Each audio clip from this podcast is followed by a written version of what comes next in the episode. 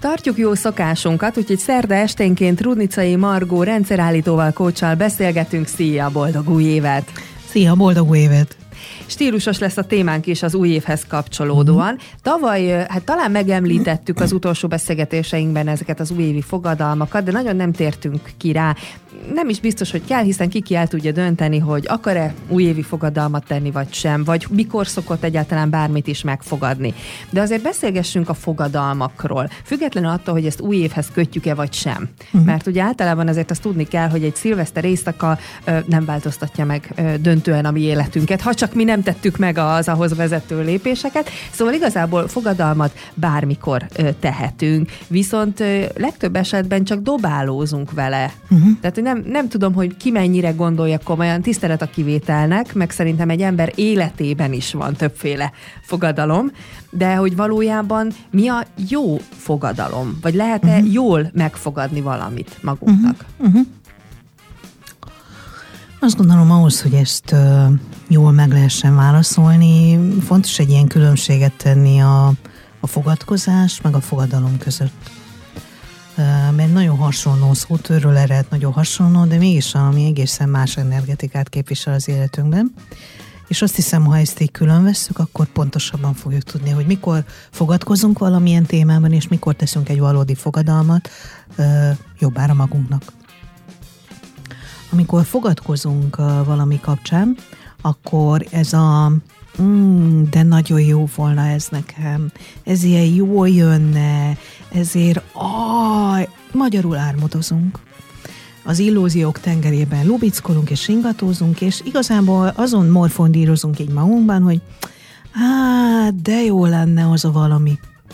De egyáltalán nem feltétlen gondoljuk át ezt valóságban, hogy a mi életünkben az a valami milyen következményekkel járna. Akarjuk-e megfizetni annak a valaminek, ami után így vágyakozunk az árát, és egyáltalán kész vagyunk-e befogadni mi az életünkbe, a, annak minden veljárójával együtt. Mert ha ezeket a mondjuk úgy gondolatkísérleteket nem futtatjuk le, akkor gyakorlatilag nem fogjuk tudni arról a dologról, hogy van-e helye a mi életünkbe, illeszkedik-e valójában oda. De ha mindezeket már megtettük, és minden gondolat kísérlet alapján, tehát az érzelmi hozzáállásunk alapján, az életünkben elfoglalt hely alapján, az erőfeszítések mértéke alapján, minden alapján azt mondjuk arra valamire, ami után állítozunk, hogy igen, ezt én akarom, és hajlandó vagyok annak minden következményet bevállalni, akkor már így lassan át is bandokoltunk a fogadalom területére, mert hogy az a fogadalom az valami, ami egy elkötelezettséget nyilvánít ki, amellett a dolog mellett, hogy én azt amellett ott vagyok az életem minden percében, vagy azt a dolgot minden módon megpróbálom illeszteni, szolgálni. Nézzünk egy nagyon egyszerű fogadalmat, amiről az emberek azért időnként megfeledkeznek, mások nagyon hosszú ideig kitartanak mellett a házasság fogadalma. Ha, ha valóban fölkészültem arra, hogy emellett az ember mellett akarom hosszú távon elkötelezni magam, akkor előfordulhat, hogy nem tudok mindenféle ilyen hosszú távú projektet így lefutatni az agyamba, de teljesen biztos vagyok magamban abból a szempontból, hogy kész vagyok ennek a kapcsolatnak a szolgálatában nagyon sok mindent odaállítani önmagamból. És ugyanilyen önmagamban való oda szentelődés szükséges minden olyan dologhoz, ami megkülönbözteti a fogadalmat a fogadkozástól. Mert a fogadkozásban ez a valóban melszélességgel odaállás, az nincs meg általában. Ez a jaj, de jó lenne az nekem, ha most így rögtön azonnal. Mondhatnánk azt is, hogy ez olyan, mint hogy várom a sült galambot, majd egyszer csak beleröpül a számba. De amikor valóban oda szentelem magam, és ezt akár egy fogadalommal ki is nyilvánítom, akkor teljességgel tisztában kell azzal lennem, hogy Hát ez nem mindig lesz egy fákjás menet. Ebben lesznek ilyen buktatók, ebben lesznek akár konfliktusok, lesznek magammal való meghasonlások, lehet, hogy az én képemnek egy részét fel kell adnom, mert ezen az úton, amit, ami elvezet oda, amit szeretnék, kiderül, hogy akinek hittem magam, annak valahogyan át kéne alakulnia, és valahogy kicsit igazodnia kellene azzá, ahhoz, hogy ezt a célt, vagy amit, amire oda szenteltem magam, ezt el tudja mérni. És ezek így a mindennapokban borzasztó sok feszültséget tudnak okozni, különösen akkor, amikor abba ütközünk bele, az odaszentelődésünk, a fogadalmunk kapcsán, hogy, hogy nagyon sok mindent kellene megváltoztatni ahhoz magunkban, hogy ez egy valódi, reális dolog lehessen az életünkben. És a legtöbb embernek itt szokott így megbicsaklani ez a dolog, hogy vagy egyáltalán nem is tudja előzetesen mérlegelni, hogy ez mibe fog neki kerülni, vagy amikor már rajta van azon az úton, akkor kiderül, hogy ez egy akkora magas ár, amit meg kellene fizetnie azért a dologért, hogy, hogy mégsem, hogy mégsem tudja ezt bevállalni. Az is előfordulhat, hogy úgy dönt, hogy nem tudja most bevállalni. De akkor ez már mindig arról szól, hogy, hogy van annyi önismerete, van annyi gondolati, tehát ilyen mentalizációs folyamata, van annyi ilyen elképzelési ö, képessége, hogy pontosan le tudja magában azt futtatni, hogy most akkor én csináljam ezt az utat tovább, még tegyek bele erőfeszítéseket, kitartsak a valódi fogadalmam mellett, amit ö, akár sok ember előtt ö, megfogadtam, akár csak néhány fontos barátom előtt fogadtam meg, vagy most mondjam azt, hogy hát ez a dolog ennyi volt, és én nem tudok ebbe többet beletenni, mert, mert nem tudok többet érte fizetni. És ezt most nem forintban fizetést értek. Azt hiszem, hogy eléggé falsúlyos a kettő között a különbség. A fogadalomnál az jutott eszembe, hogy az ilyen hirtelen felindulásból elkövetett uh, uh, vágy, álomkép a fogadkozás. A fogadkozás, Aha. igen. Tehát, hogy igen, az így ez igen. bármikor egy baráti társaság összejön, uh-huh. és akkor fú, hát ez nekem is annyira jó uh-huh. lenne. Uh-huh. És ugye, amit mondtál, hogy nincs mögötte az elgondolás, és erről meg az jutott eszembe, én nagyon szeretem azért azt, a, azt az irányt, amit ma a világ próbál venni, vagy az emberek próbálnak venni, inkább talán így helyes, az, hogy hogy hogyan gondolkodjunk, hogy hogyan gondolkodjunk pozitívan, vagy uh-huh. hogyan álljunk hozzá a, a dolgokhoz, viszont azt hiszem, hogy ez is egy olyan ló, aminek van egy másik oldala, uh-huh. és rögtön ez jutott eszembe a fogadkozásokról, amikor meséltél, hogy azok valójában milyenek, hogy nagyon sok olyan, most lehetnek ők motivációs trénerek, lehetnek könyvek, uh-huh. vagy az interneten bármilyen videó, hogy nagyon szeretnék elhitetni velünk azt, hogy végülis bárki lehetsz. Uh-huh. Ami hát alapvetően a koncepció jó, meg hogy, hogy az ember azért használja ki a saját lehetőségeit. Uh-huh. Csak egy dolog van, ami, és ami miatt én nagyon haragszom az ilyen típusú akár videókra, akár könyvekre, hogy, hogy nincs benne az, hogy azon kívül, hogy én megpróbálom elhinni, hogy tényleg lehetek az, aki akarok, vagy uh-huh. olyan, amilyen akarok, uh-huh. a, az arról nem szól a fáma, hogy ezt a mindennapokban, Igen. ezt hogyan fogom fejben, testben végigkísérni, vagy mit csinálok akkor, amikor, amikor nagyon nem megy, vagy uh-huh. nem, ez most nyilván attól függ, hogy kinek milyen. És ez, ezek is nekem ilyen fogadkozások, és aztán ugye jönnek belőle kudarcélmények, tehát ilyen visszaigazolások, hogy, hogy megpróbáltam, de nem ment. Uh-huh. És akkor a, itt pedig a következő kérdésem is, tehát a kudarc. Az meg nagyon nem tesz jót az ember önbecsülésének, uh-huh. hogy megfogadok valamit, és akkor nem jön össze. Uh-huh. Lehet, hogy nem tettem meg mindent, de attól még az kudarc lesz bennünk. És akkor arról sem szól a fáma, hogy akkor ilyenkor mi van. Tehát, hogy akkor ilyenkor most én rossz ember vagyok, vagy béna vagyok, vagy tökre nem értek a dologhoz, vagy, amit mondtál, hogy egyszerűen nem illik bele az életembe, és uh-huh. azért nem megy, uh-huh. és én mehetek fejjel a falnak, de uh-huh. az a fal akkor is ott lesz. Uh-huh. Na, és ez sincs meg, hogy olyankor mi van?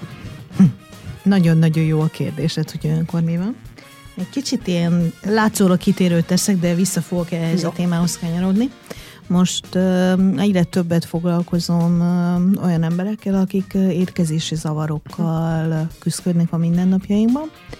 És hát nyilván ennek van egy oldala, amikor így elutasítom, és ott van a másik oldala, amikor így kicsit túl sokat is veszek magamhoz a jóból, és hát nyilván azt megpróbálom valamilyen módon kompenzálni. És most nézzük inkább azt, a, azt az oldalt, hogy kicsit túl sokat is veszek mhm. magamhoz a jóból, mert talán itt könnyebb megérteni ezt a dolgot. Hogy, hogy ilyenkor, amikor nagyon sok minden beleteszek, és mégsem sikerül, az mitől is mehet gajra, magyarul mitől futhatunk bele a kódalcba. talán kezdjük azzal, hogy valamikor így nagyjából 7 éves korunkra van egy ilyen nagyon szép forgatókönyvünk arról, hogy a világ milyen. Ebben a forgatókönyvben rengeteg, egy, rengeteg szerep van benne, hogy hogyan kell viselkednünk. Rengeteg hiedelem van benne, egy csomó érzelem van benne, tehát nagyon sokféle úgynevezett én állapot arról, hogy mi kik vagyunk, és mi szerintünk, és most a mi szerintünk alatt a családot értem, mi szerintünk milyen a világ. Na most ez az alapszoftverünk, ami alapján mi futunk. És akkor erre jönnek rá azok, amiket uh, hiedelmeknek uh, veszünk a mindennapokban, ezek az alaphiedelmeink, amik itt vannak, és akkor az életünk során erre még egy csomó minden így rájön, hogy képes vagyok erre, ezt meg tudom csinálni, ez nekem szokott sikerülni, etc. etc. Ezek már általában valamilyen ilyen teljesítménnyel, készséggel, képességgel kapcsolatos dolgok. Valamiben ügyes vagyok, valamiben béna vagyok. Ez az én megfelelőségemre, kompetenciámra, értékességemre vonatkozó nagyon sok ilyen referencia tapasztalat, amiből levonom, hogy mi lehet az én életemben, mi le, mibe lehetek jó, mibe lehetek nem jó. És nyilvánvalóan van néhány olyan dolog is ebben az időszakban, ami így berögzül belénk, ami nagyon sok későbbi problémát már valahogyan előre tud vetíteni. Hogy én bizonyos helyzetekkel majd képes leszek-e megküzdeni, vagy nem tudok megküzdeni velük bizonyos helyzetekben van-e jó mondjuk feszültségkezelési stratégiám, van-e jó kudarckezelési stratégiám, vagy ha én úgy nevezett kudarcot ö, szenvedek el, és azért mondom, hogy úgy nevezettet, mert ugye ez abszolút nézőpont kérdése, hogy az egy tanulási folyamat, vagy egy kudarc a számomra, mert hogy hosszú távon kiderülhet, hogy az egy nagyon nagy ajándéka volt az életnek, amit akkor kudarcként éltem meg. Szóval hogyha én nézem azt, hogy ebben az én tapasztalatszerzési folyamatomban uh, mik azok, amikor, amikor én magamat kudarcosnak élem meg, vagy én a teljesítményemben szenvedtem valamiféle kudarcot. Tehát a későbbiekben lassan majd el fog válni az, hogy én magamat értékelem kudarcosként, vagy csak az életem, vagy a teljesítményem bizonyos területeit értékelem kudarcosként. És ez azért nagyon fontos, mert hogy mert hogy ez befolyásolni fogja azt, hogy én egyáltalán így mekkora ilyen potenciállal fogok nekifutni bárminek is. És ez befolyásolni fogja azt is, hogy azt a dolgot, amiben esetleg kvázi kudarcot szenvedek el, ezt teljesítmény kudarcként fogom értékelni, amikor tisztában vagyok azzal, hogy ezt, meg ezt, meg ezt, meg ezt, meg ezt, meg ezt mind megtettem, és mindezek ellenére sem sikerült teljesítenem ezen a területen, vagy azt fogom mondani, hogy én ezt, meg ezt, meg ezt mind megtettem, és én egy szarember vagyok. És ez egy nagyon nagy különbsége öm, a, az akármilyen célkitűzéseknek, hogy azon a területen elért mondjuk úgy kudarc, vagy nem olyan eredmény, amit elvártam, ez csak azt fogja mondani, hogy másképp kell csinálnom valamit, mert azok az erőfeszítések, azok nem oda vittek ahova, vagy én nem csinálhatom ezt sehogyan sem, mert itt tuti kudarcos vagyok. Nem tudom, hogy sikerült-e kidomborítanom a különbségét annak, hogy mit akarok mondani, hogy azokon a területeken fogunk tudni teljesíteni, ahol képesek vagyunk megtartani a saját önbecsülésünket és önértékességünknek az érzését, azzal, hogy ebben a cselekvésemben nem voltam elég hatékony, mert ez nem oda vitt, ahova én szerettem volna menni. De azokon a területeken, amelyekben való cselekvésünkben mi értéktelennek minősítjük magunkat, mert olyan cselekvéseink vannak, ahol a mi saját értékességünk megkérdőjeleződik a saját szemünkben, ott nagyon nehéz lesz nekünk újból és újból jó vagy helyes célokat majd kitűzni, mert ott alapvetően, mintha be lenne borítékolva számunkra az, hogy, hogy ott nem sikerülhetnek a dolgok. És azért hoztam fel a, az étkezési zavarokat, mint olyat főleg mondjuk a, a túlevéssel kapcsolatos problémákat, mert hogy itt a, mert hogy itt a zömében az embereknél a sokadik diéta, a sokadik testsúly szabályozási kísérlet, ami kudarcba full, egyszerűen őket elviszi addig, hogy ők nem érnek semmit. Vagy, és nagyon sok embernek nagyon sok területén, most ez csak egy kis szelet volt, de nagyon sok ember nagyon sok életterületén Mm, egyszerűen a kudarcok hatására a saját értékességük kérdőjeleződik meg, vagy mondjuk úgy, hogy az szabdalódik fel, és, és már úgy nullának kezdik el valahogyan érezni magukat. Na most ezek az emberek, akik nullának érzik magukat valamilyen életterületen, vagy egyáltalán mindenükben, vagy az egész életükben, ők biztos, hogy nem fognak tudni reálisan jövőbe mutató dolgokat azon a területen, ahol ők nagyon erős, vagy nagyon sok kudarcot elszenvedtek, és ahol megkérdőjeleződött a saját értékességük, ott nem tudnak jól jövőbe irányuló célokat kitűzni, mert képtelenek a saját értéktelenség tudatuktól a valós erőfeszítéseket, a valós elérhető dolgokat jól átgondolni, jól felmérni. De azokon a területeken az életükben, ahol ezzel a én nulla vagyok érzéssel nem küzdenek, tehát ott nem szenvednek, ott biztos, hogy ők majd fognak tudni reálisan is tervezni, reálisan is fölmérni. Tehát én azt gondolom, hogy az, hogy igazán jól tudjuk azt meghatározni, hogy egy bizonyos életterületen, ahol nagyon sok akár kedvezőtlen tapasztalattal lettünk gazdagabbak az életünk során, ott annak az eldöntése nagyon fontos, hogy ez vajon az önbecsülésünkre milyen módon hatott. És azt hiszem, hogy ha valaki ez a bárki lehetek elképzelést egy kicsit megkérdőjelezi, vagy egy kicsit elkezd rajta gondolkodni, akkor ha ezt vesszük már, hogy nagyon sok minden már gyerekkorunkban arról eldől, hogy milyen forgatókönyvek szerint fogjuk mi az életünket élni, milyen szerepeket fogunk mi felvenni, milyen érzelmi állapotokban leszünk mi benne. Ez már megkérdőjelezi azt, hogy valóban bárki lehetek? Hát az életem eleje, a családom nem arra készített föl, hogy bárki legyek, hanem bizonyos területeken mond, megmondta azt nekem, és nem feltétlenül tudatosan, hanem gyakran inkább tudattalanul, hogy mit érhetek el ott kivé válhatok, hogyan kell az életemet csinálni, milyen életminőségem lehet. És akkor már is megkérdőjeleződik, hogy én bárki lehetek. Milyen érdekes, hogy az emberben ez akkor okozhat egy ilyen összetűzést saját magával. Ugye a hozott minta, ami azért valahol behatárolja azt, hogy mi lehetek, és amikor most nagyon durván megfogalmazom, amikor tömöm a fejembe azt, hogy egyébként meg bárki lehetek. Uh-huh. És mhm. akkor ez, nem tudom, hogy ez, le, ez fel, nem írható, vagy felülírható? felülírható. Igen, én azt gondolom, hogy megfelelő minőségű és megfelelő mennyiségű munkával ez mhm. felülírható. Tehát, hogy az, ami gyerekkoromban belém rögzült, ez nem feltétlen kell, hogy úgy maradjon. Uh-huh.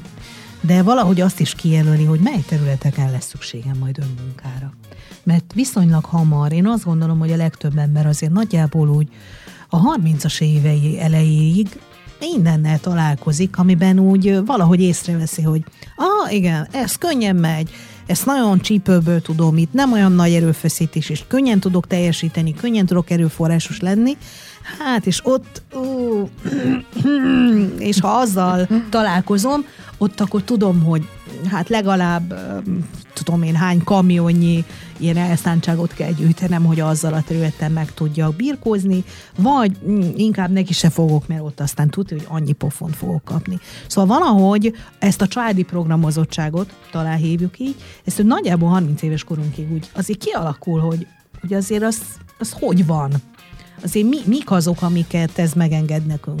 És akkor onnantól kezdődik el az, hogy na, akkor azokon a területeken, amiket mondjuk ez a programozottság nem enged nekünk, de mi mégis nagyon szeretnénk, hogy ott valami más legyen az életünkben, na ott akkor mit is kell ezért tennünk, és ott következik be az, hogy akkor valamiféle önmunkára el kell magunkat szánni. Viszont akkor bárki lehetek. Nem, még akkor sem lehetek bárki, csak önmagamnak egy sokkal boldogabb, jobb életminőséggel bíró, bizonyos életterületein sokkal több sikert felmutató változata lehetek, de nem bárki lehetek. Önmagam lehetek tulajdonképpen amit mondtál, az, az mind az én gondolataimat visszavezette oda, amiről ezt szintén nagyon sokat beszéltünk, most kivételesen nem a kommunikáció lesz, hanem a maga az önbecsülés témája. Uh-huh. Tehát, hogyha az, azt az ember magán helyre tudja billenteni, mert szerintem a többség nem születik helyes, uh-huh. meg megfelelő uh-huh. önbecsüléssel, de azon jól tud dolgozni, akkor nyilván a kudarckezelés is egészen más Igen. lesz, vagy másképp fogja megítélni, hogy most az az egy kiló nem mínuszba ment, hanem éppen pluszba. Uh-huh. Viszont a fogadkozásokról nekem még egy valami eszembe Igen. jut. És, és ez nem tudom, hogy ez egyáltalán lehet-e jó, vagy a fogadkozásnak, bár amiről beszéltünk, abból kiderült, hogy ez nem igazán a jó verziója a, az ígéreteknek, vagy a magunknak szánt ígéreteknek. A fogadkozásról nekem mindig párkapcsolati helyzetek jutnak az mhm. eszembe. És biztos, hogy mindenkinek volt ilyenben része, hallotta, vagy csinálta, amikor, ugye nyilván akkor, amikor valami nem jó helyzet van, uh-huh. és az ember mondjuk belátja, hogy, hogy ő volt a hibás, vagy, vagy hogy ezt nem így kellett volna, és akkor jön a fogadkozás, hogy ugye többet ez nem fordul elő, legközelebb máshogy csinálom, legközelebb jobb, jobban odafigyelek rád, vagy nem tudom, bármilyen lehet, és, és ezeket azt érzem, hogy súlyában pontosan ugyanaz, és azért is használjuk ezt szerintem a fogadkozás szót, mint amit az előzőekben leírtál, hogy igen, abban a pillanatban én ezt nagyon szeretném, hogyha én képes lennék mondjuk arra, hogy legközelebb ne így csináljam, viszont ugye ezek annyira, főleg ha egy vita hevében történnek, uh-huh. akkor ezek nincsenek átgondolva, hogy de én ezt hogy nem fogom legközelebb csinálni. Uh-huh, uh-huh, uh-huh. Azt gondolom, hogy nagyon jó, amit felhoztál, és annak a kérdés, hogy hogy nem fogom legközelebb csinálni. Azt gondolom, ahhoz, hogy jobban megértsük magunkat, fontos tudnunk azt, hogy valamiféle stressz hatás alatt, és azért mondjuk egy párkapcsolati vita az egy nagyon komoly stressz hatás lehet, valahogy automatikusan ahhoz a korábban említett, telepített alaplemezhez uh-huh. nyúlunk vissza, ami azért gyerekkorunkban belénk égetődik, hogy milyen a világ, és arra hogy kell nekem viselkedni, vagy hogy kell reagálni. Na most, amikor stressz van, akkor akár tetszik, akár nem, ehhez tudok visszanyúlni, mert ez az alapom. És ez egyáltalán nem biztos, hogy ahova én visszanyúlok, az mondjuk szolgálja jó módon az én életemet, jó módon az én kapcsolataimat, mert lehet, hogy ez az a forgatókönyv, ami újból és újból oda visz engem, hogy megint kiabálok a párommal, megint leüvöltöm a gyereket, megint egy nyakleves lekeverek valakinek, megint belerúgok a kutyába, egyszerűen csak azért, mert nem tudom semmilyen más módon levezetni a feszültségemet. Ilyenkor jön az, annak a felismerése, és néha ez ennek a felismerése viszel ahhoz, hogy fogadkozni kezdek, tehát hogy felismerem, hogy valami itt nem oké, de nem tudtam azt felismerni, hogy mitől nem oké, vagy mi vitt el engemet ide, hogy ezt a nem okét válasszam, vagy hogy ö, egyáltalán felismerjem azt, hogy hát azért nem oké nekem ez így, mert hogy abban a pillanatomban nincs választási lehetősége a viselkedés készletemnek, mert csak azt tudom, ami nagyon alaposan begyakorlott már. És az az, hogy belerúgok a macskába, üvöltök a feleségemmel, lekeverek egy pofont a gyereknek, vagy csapkodom a, mit tudom én, a kerámia tányérokat a padlóhoz. Mert valahogyan ezt láttam én egészen kicsi koromban, hogy így lehet ö, kezelni a feszültséget. És ilyenkor jön be az, hogy és ilyenkor jön be az önmunkának az a része, hogy oké, okay, tudom, hogy nekem nem szabad eljutnom az úgynevezett, vagy hívjuk így vörös zónába, uh-huh. mert tudom, hogy ebben a vörös zónában az én agyam elborul, és biztos, hogy azokat a dolgokat fogom majd csinálni, amiket nem szeretnék csinálni. És például itt vezethető be a párkapcsolatoknál az, amit akár ilyen jelző szónak vagy jelző mozdulatnak is hívhatnánk, amikor a pár bármely tagja megegyezik abban, hogy amikor azt érzik, hogy füstöl a fejük, tehát belejutottak a vörös zónába, akkor abban a pillanatban jelzik ezt a társuknak, és abban a pillanatban abba hagyják a kommunikációt. Megvárják, amíg lecsillapszik a gőz, kimegy belőlük, és amikor egy picit megnyugodtak, tehát abból a nagyon erősen feszített stressz állapotból kikerültek, azt a bizonyos témát, ami bevitte őket ebbe az állapotba, majd azután fogják megbeszélni. És ha van ilyen biztonsági jelzőszó vagy jelzőmozdulat, amit a pár nagyon jól tud a másikról, akkor ez már egy ilyen nagyon biztos klímát teremthet a, a párkapcsolatban abból kifolyólag, hogy pontosan tudom, vagy pontosan felismerem, hogy a másik bekerült abba a zónájába, ahol nem szabad a húrt már nekem se feszítenem, és ő sem feszítheti már az én húromat tovább, mert ha ez elpattan, akkor jönnek azok a bizonyos kés vagy tányérdobáló epizódok a kapcsolatunkban, kinél micsoda. Üm, és azt gondolom, hogy ez akár ha nem a párkapcsolatok területéről beszélek, hanem munkahelyi helyzetekről beszélek, ott is nagyon-nagyon fontos a munkahelyi helyzetekben tisztában lennem, és ez az önismeretem és az önmunkám nagyon fontos kérdése, hogy melyek azok a témák, melyek azok a, a teljesítményterületek, kik azok az emberek, akik nagyon-nagyon könnyen bevisznek engem ebbe a füstölőfejű vörös zónámba. És ha ezeket képes vagyok fölismerni, akkor ott el tudok kezdeni ö, azon gondolkodni, hogy a kommunikációmban mit tegyek, hogyan tudom én elérni azt, hogy abból a helyzetből úgy jöjjek ki, hogy ott az ne fajuljon el, vagy hogyan tudom gyorsan, könnyűszerrel megnyugtatni magam. Tehát igazából akkor, ha fölismerem, hogy hol vannak a gondok, akkor tudok elkezdeni, akár önmagam, akár szakember segítségével, olyan stratégiákat kialakítani magamnak, hogy hogyan tudnám másképp csinálni a dolgot. És akkor már, ha lesz egy ilyen fogadkozásom, akkor az egy valódi fogadalomnak is tekinthető, mert nem eszköztelenül fogom azt mondani én, hogy szeretném ezt másképp csinálni, hanem pontosan tudom, hogy nekem az egy érzékeny pont, egy érzékeny terület, ahol az én gőznyomás az agyamban című területem az elszáll, és tudom azt, hogy amikor nekem az elszáll, akkor nekem az a legfontosabb dolgom, hogy a lehető leghamarabb megpróbáljam visszavinni magamat kvázi a zöld működőképes zónámba, hogy fogjam tudni majd azt a dolgot kezelni a társammal, a főnökömmel, a gyerekemmel, a bárkimmel. De, de ez egy nagyon-nagyon azt sem mondom, hogy nagyon alapos, hanem azt mondhatnám, hogy nagyon fontos önismeretet feltételez rólam, hogy pontosan tudjam, hogy melyek azok a dolgok, amikben egyszerűen nem tudok normális maradni. Hát ezt nem tudom szebben mondani. Szerintem a helyzet az nagyjából mindenkinek megvan, mert hogy azt leszögezhetjük, hogy ez nem egyik mondjuk akkor egy vitáról a másikra tehát, hogy ezt az ember ezeket a fajta hibákat nagyon-nagyon sokszor elköveti, amíg felismeri, és még utána is, mert lehet, hogy már ugye a felismerés megtörtént, csak még nincs meg a bizonyos Igen. eszköztár, Igen. vagy még az ember Igen. nem tudja, hogy mit kezdjen vele. Igen. És innen jönnek azok a, a dolgok, nekem ezt nagyon sokáig kellett tanulnom, és biztos, hogy egyébként még mindig tanulom, de úgy fel, hogyha saját példát mondok hozzá, hogy van az a pont, és nekem ez volt mindig a legfájóbb, amikor az ember már eljut odáig, hogy a fogadkozása tudja, hogy semmit nem ér, hiszen uh-huh. már ezt kismilliószor megfogadtam, Igen. és mégis ugyanott tartunk egészen Igen. pontosan, és amikor még ez is, tehát ez az eszköz is eltűnik a, a kezedből, uh-huh. hiszen uh, ugye ott van a helyzet, és mondanád, azt, hogy mondjuk uh-huh. legközelebb nem így viselkedem, vagy bármi, mindenki bele tudja a saját helyzetét képzelni, de már tudod, hogy teljesen mindegy. Uh-huh. Tehát, hogy már, ha kimondod, az is lehet, hogy a párod ugrik rá, uh-huh. hogy na persze, uh-huh. és teljesen uh-huh. jogosan teszi, és akkor rájössz, hogy igazából már mondanom, mondani sem tudsz mit erre. Uh-huh. Az egy nagyon fájó pont. Igen, de akkor végre kimondhatnál valami nagyon fontos igazságot magadról. Nézd, én egy ilyen helyzetben így tudok viselkedni. Mert az az igazság. Mm. Nem az, hogy majd én holnap másképp mm. fogok viselkedni, legközebb nem foglak megbántani, hanem annak a beismerése neked, és nekem is magam fele, hogy egy ilyen helyzetben én így tudok viselkedni.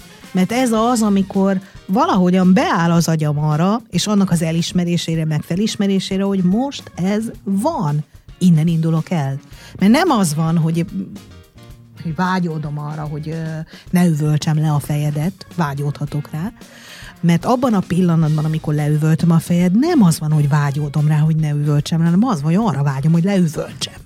Tehát, hogy ennek a vanságával legyünk tisztában, mert az felszabadít minket abból, hogy megszűnik a kettősség bennünk. Nagyon pontosan tisztában leszünk azzal, hogyha a-t, meg B-t, meg C-t összeadjuk, akkor nekünk egy állandó D fog kijönni, ami nálunk a D az, hogy üvöltünk. És az a fontos, hogy azt tudjuk, hogy milyen át, milyen B-t, milyen C-t kell ahhoz összeadni, hogy az a D kijöjjön. Kvázi az üvöltés receptjét föl kell térképeznünk, és ha ez a recept megvan, akkor fogunk tudni majd nem D-t produkálni, mert hogy a D minden recept hozzávalóját felhasználtuk, hogy D legyen belőle, de ha mondjuk kivesszük belőle át, és átalakítjuk, vagy kivesszük belőle B-t, ha már az egyiket megtesszük az átalakításra, akkor már nem D lesz a végeredmény. Tehát, hogy ahhoz, hogy valóban más tudjunk csinálni, pontosan azt kell elismerni, hogy mit csinálok most. Nézzük csak a, a sok esetben, vagy hát nagyon, tehát Magyarországon az alkohol nagyon nagy probléma És nagyon mindannyian tisztában vagyunk azzal, nem csak szakemberként, hanem magánemberként is, hogy akkor lehet egy alkoholról mondjuk leszokni, vagy akkor lehet száraz alkoholistává válni, és ez nagyon fontos, amikor valaki képes azt elismerni, hogy én alkoholista vagyok. Na ez ugyanaz. Azt kell elismernem, ami most van, ahhoz, hogy lehessen más. De amíg nem vagyok képes szembenézni azzal, hogy én bizonyos összetevők hatására hogyan viselkedem, addig nem fogok tudni változtatni sem rajta, mert nem vagyok hajlandó elismerni, hogy az van. Tehát a jelen helyzet elismerése, a, vagy a jelen én elismerése Igen. A, az egyik legfontosabb. Igen. És azt hiszem, hogy, hogy visszakössek a fogadalmakhoz is. Ugye ott a házassági fogadalmat említetted példának, de azt hiszem, hogy ha már az ember valamit úgy tud megfogadni, hogy rendelkezik mondjuk az önismerettel, vagy most már végigjárta azt az utat, ami oda mhm. elvezetett, uh-huh. hát annak az érzete is más. Igen. Most legyen a házasság, és lehet, hogy ez egy rózsaszínkép, de mindenkinek így legyen benne része, hogy, hogy amikor, amit említettél, hogy amikor már az megérett, tehát amikor hajlandó vagyok fölvállalni, akkor az, az egy teljesen más érzettel tölti el az embert, mint egy, mint egy fogadkozás. Igen, abszolút. Mert akkor azt tudom mondani, hogy a lényem minden része beleáll abba a dologba most. És azt tudom mondani, hogy mostantól megkísérlek minél gyakrabban ugyanígy ebbe a dologba beleállni. Mert ez nem jelenti azt, hogy nem lesznek problémáink, hanem csak azt jelenti, hogy emlékszem arra, hogy képes vagyok beleállni abba a dologba úgy, hogy annak azt a végkimenetelét lássam, hogy mi hosszú éveken keresztül jól fogjuk tudni a személyes konfliktusainkat megoldani a mi kettőnk kapcsolatában. Mert hogy legyünk annyira őszinték, hogy a házasságok tele van a konfliktussal. Nem ilyen gyönyörű, habos, babos, rózsaszín, habcsók felhőkben úszkálunk, amikor emberi kapcsolatokról beszélünk, hanem néha egészen komoly konfliktusokról, amik értékek, viselkedés, nézőpont, mindenféle konfliktusról beszélünk ilyenkor. És én azt gondolom, hogy az igazán jól működő bármely kapcsolatokban az a titka, hogy a konfliktusaimat hogyan fogom megoldani.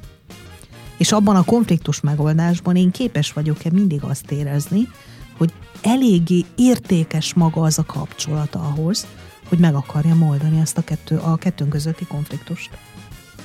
Margó, köszönöm szépen!